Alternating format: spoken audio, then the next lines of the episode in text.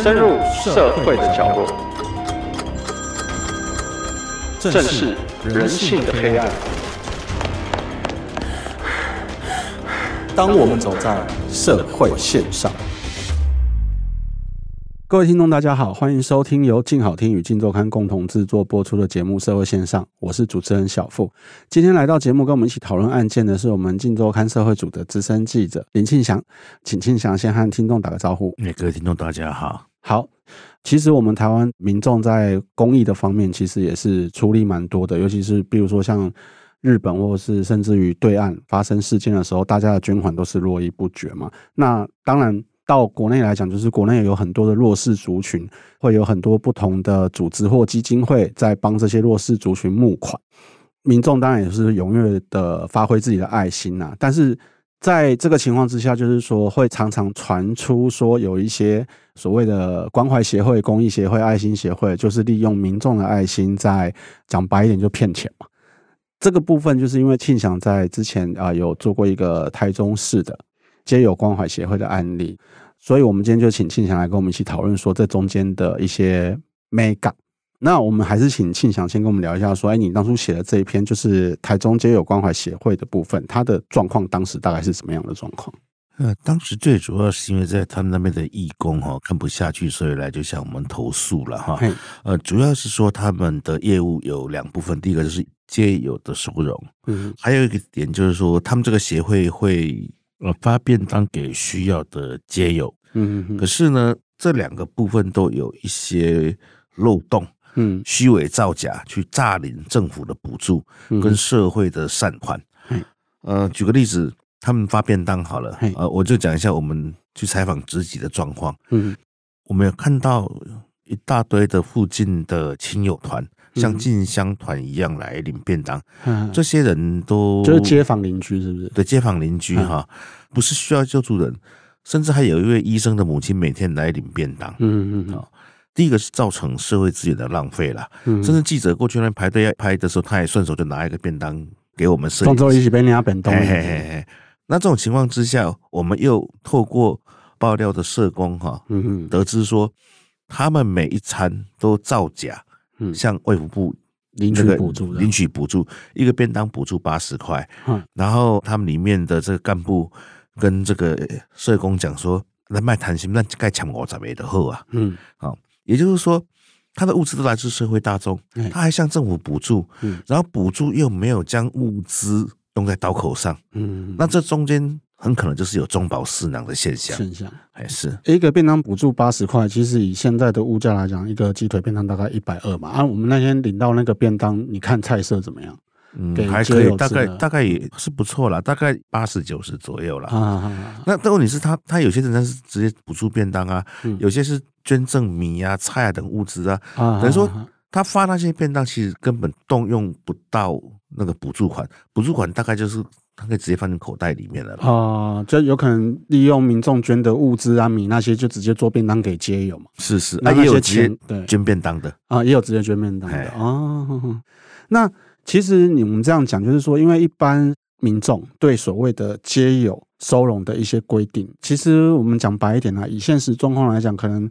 比如说我们经过台北车站看到街友，可能大家会给个零钱或是给个吃的，好，但是这些街友我们也常常看他们就是哎一身家当就睡在台北车站的外面，嗯，甚至于那个捷运地下街。那其实我们一般听众对于所谓的街友收容的这些规定，包括政府的规定或是他协会本身的规定，并不是很清楚。那就是说要去让协会收容或是要去领这些便当，它有没有一些条件或者是规定是需要去达到这些条件规定的时候才不会被认定是街友接受这些帮助？呃，一般如果要进入这个协会哈，台中市这个协会来被收容哈，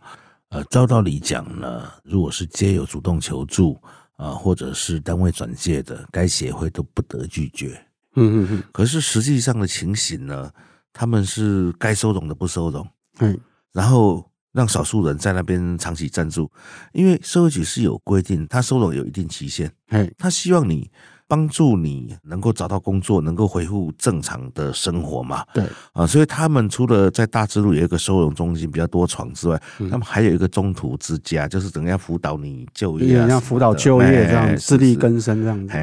但问题是他们并没有依照这些规定来做，所以产生不少的弊端。嗯，可不可以举例一下，就是说在协会里面的弊端大概是有什么样的状况？第一个哈，照规定来讲就是不能住超过半年，可是有些人已经住了三年、五年、八年。甚至有些本来是街友在里面被收容，嗯，可是他在这边混久了，嗯，那协会帮他申请一些劳动部短期就业的一些补助，让他也有一些收入，嗯，之后他变成了这个协会的管理干部，嗯，那更不可思议的是，这些从街友转正，嗯，成为管理员的人，他会歧视跟他一样出身的街友，嗯，啊，会讲说啊，因后卡后去哦，卖出小因啦，嗯。啊，这个就是东吹西嘛，后看后求，那会变成说他们只收拢他们喜欢的，嗯，嗯嗯就是那种服从性高、自主性低、会听话的，嗯嗯嗯嗯。哎、欸，那你刚才提到说，像便当有补助八十块嘛、嗯，那就是说，像他们协会在做这些收容的时候，那个也有补助嘛？大概是多少钱？每收容一位街友一个晚上有五百块，嗯。那现在问题来了，就是说他们常常会福报。比如说报收容的人数，嗯，比如说投诉者很明确的告诉我们说，那种街友只来被收容两三个晚上，却要签名签一整个月的，这个就是很明显的福报嘛。那我们去问社会局，社会局说我们没办法每天去晚点名啦，我们就说抽查啊、哦，那所以说这里面舞弊的空间很大。嗯嗯嗯嗯，大家听说就是说，在你的报道里面，你也有提到嘛，好像说这个协会本身争议就很多，甚至于他主事的人其实也是有问题的，在之前也发生过问题啦。我们现在有没有问题，我们不敢讲，就是说在之前也发生过问题，是什么样的状况？呃，应该是这样子讲，就他们这个协会的哈主要干部，嗯嗯，他曾经是台中市教育局的官员，但是因为收贿。嗯，收贿被撤职起诉，也被关押。嗯，然后他假释出来之后，然后就跑到这个协会。嗯，因为曾经当过官员，他很了解政府的运作方式，嗯、也很知道从去哪里弄补助来。嗯，然后就因为这位假释犯，会让这个协会业务更蒸蒸日上了。嗯，也更多的向政府索取补助的窍门。嗯，哎，那这个案件在你我们报道初看之后啊，他目前比如说地方政府这边。他对这个协会的部分到目前为止有没有一些什么比如说查核啊或者是什么新的进度？社会局的讲法是这样啦，就是说他还是那句话嘛，就算我每天去给他晚点名，他也还是有可能作假哈。嗯嗯，社会局就希望他们就是在发便当的部分，嗯，你改用食物券，嗯，就是有需要的我给你券，你凭券来领便当。嗯，然后在住宿的部分呢、啊，他们会希望说他们加强跟社会局联系，那社会局也承诺说，嗯，他们会加强稽查，甚至会加强跟其他的社福单位哈，主动寻找需要帮忙的街友过去接受安置。嗯嗯嗯嗯啊，对，那就是说，因为像你刚才提到这个案子，就是协会里面这个主要的负责的人是一个。前政府官僚就对了，那他们就知法犯法嘛，其实就是钻漏洞啦、嗯、那对于这样子的人，其实像我们长期以来的报道，很多所谓的门神、哦、有些比如说我们讲白一点，我们在跑社会的，他警察退休了，去一些财团或什么的去任职，在我们的一般的观念里面，你都会觉得啊，他就是门神，这些门神可能就是利用他们比如说他们的人脉、他们的法律知识、哦、去帮服务的单位做一些你说的巧门、哦、可能是避税的，可能是避法的、嗯、那甚至就像你刚才讲的是去、欸、利用巧门去诈领政府补助的，其实这个现象一直都存在。那对这个部分长期以来你看到的也不少，你的看法是怎么样？我觉得这个部分、哦、也是很难杜绝啦，但是最主要是主管机关、哦嗯、哼哼他们都知道这种情形、嗯、但是都没办法破除情面。嗯哼哼哼啊，一方面可能有民意代表的压力嘛，那一方面也是大家都认识嘛，对，它变成一种人情的包袱、欸、人情的包袱。嗯，那你要知道在华人的社会里面，人情的包袱是最难破除的嘛，对啊，他可能也有他的同学、他的老师。以我们这个案子里面哈，这位假释犯的官员能够在这个街友协会哈活得这么滋润、嗯嗯，最主要的因素是因为他跟前局长是有师生关系。嗯，所以变成说社会局的官员也不得不稍微对待他的态度比较和缓一点、嗯、再加上说有一些议员、哦嗯呃、跟这位前甲司法的官员交情不错、嗯、那就变成说姑息、嗯啊、不要太离谱就睁一眼闭一眼、嗯呃、形成这种状况。那我觉得要解决这个现象最主要还是、呃、主管机关要硬起来、嗯、因为只有你才有这个监督权嘛、嗯啊、你才能够行使这个主管的职权嘛、嗯啊、如果主管机关都在放水了，我觉得不管是媒体或者社会大众，嗯，你也很难去察觉他们的舞弊啊。嗯哼，这个协会官员他对了，他犯过法，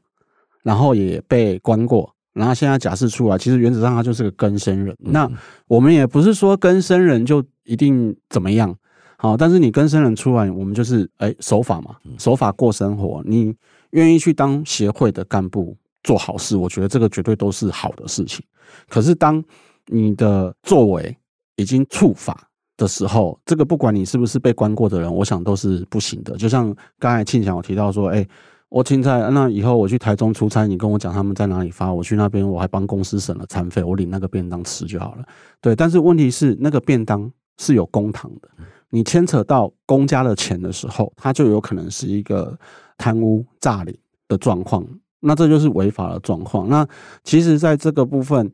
就像刚才庆祥提到的，你说社会局、呃、说建议他们改发实务券，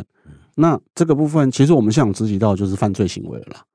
对啊，因为你有领补助，结果我们记者去排队想要拍照，还顺手可以领得到一个便当，这个其实就已经是犯法的行为。那社会局这样的回应，其实对民众的观感来讲也是有落差的啦。那当然，但是说像我们的经验啊，会利用协会对外骗钱的最多的，其实在本刊呃，我们周刊上面出现最多次的是利用，大概就是宠物的最多、呃、爱心关怀动物协会啊，这些狗狗需要粮食，这些猫需要一些场地啊收容，到最后大家哎，这些所谓的爱爸爱妈，他们都讲爱爸爱妈，爱心爸爸爱心妈妈，哎啊，狗狗好可爱，妈妈好可爱，然后赶快捐钱让他们有个家，才发觉说都被这些募款的骗。那庆祥就你的了解，就是说其实我们大家捐钱出去，我们当然希望我们的钱是去真的用在需要使用的对象身上。问题是当我交到协会之后，我可能就拿到一张收据。那就你的了解，有没有说比如说什么样的方式我们可以去了解我们捐出去的钱它的用途或金流，或者是说目前有没有什么法律可以去规范这些协会不要去做这些有一点类似诈骗的动作这样子？呃，刚才小富你提到说这个一些流浪动物的一些爱心团体，嗯，那个可能又更糟糕。为什么？因为他们多数了、嗯，多数多数可能八成以上是没有劝募字号的，嗯嗯。那像在台中市有个认养的园地，在那边摆的十家有八家是没有劝募字号的，嗯。那没有劝募字号的话，你根本无从监督，嗯。那这次我们报道的这个街友协会，嗯。他还是合法立案的，合法立案的，还是有政府监督，都这样了。嗯，那何况是没有劝募字号的。嗯嗯嗯。那当然就是说，我们必须跟民众呼吁啦，就是捐款要捐给有劝募字号，至少他政府还有一点监督啦的权利在。哎哎，至少他还必做账交给政府看嘛。嗯，虽然做账可能是假账啊，或者是因为巧门，但至少他还有一点淡季。嗯啊，他还有一点监督的力道。嗯啊。那如果说完全都没有监督的，嗯，那这是各凭良心了。嗯哼，我们也不晓，民众也不晓得你的善款到底去到哪里。嗯嗯，其实庆祥这边的讲法就是，我们这几年在写相关报道的时候啦，哦，其实我真的很不能接受，就是说我们打给主管单位，主管单位就跟我说，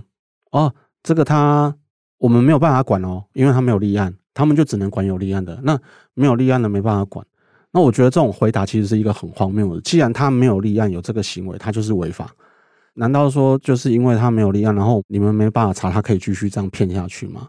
政府体系来讲，这种官僚的回答我们已经听过很多了。对，那在还没有改进之前，就像庆祥讲的，那劝各位听众说，我们就是自保，我们只能自保。自保就是说你在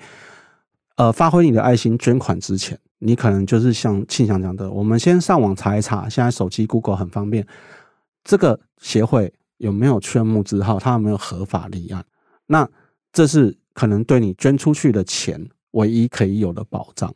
因为当然我我相信听众捐这些钱你也不会在乎说、呃、这个协会要回馈你什么，因为你就是做爱心，可是大家还是会希望自己的爱心是真的发挥用处的。那当然我们也希望说政府机关就是说以后在遇到类似的问题的状况的时候，不要再说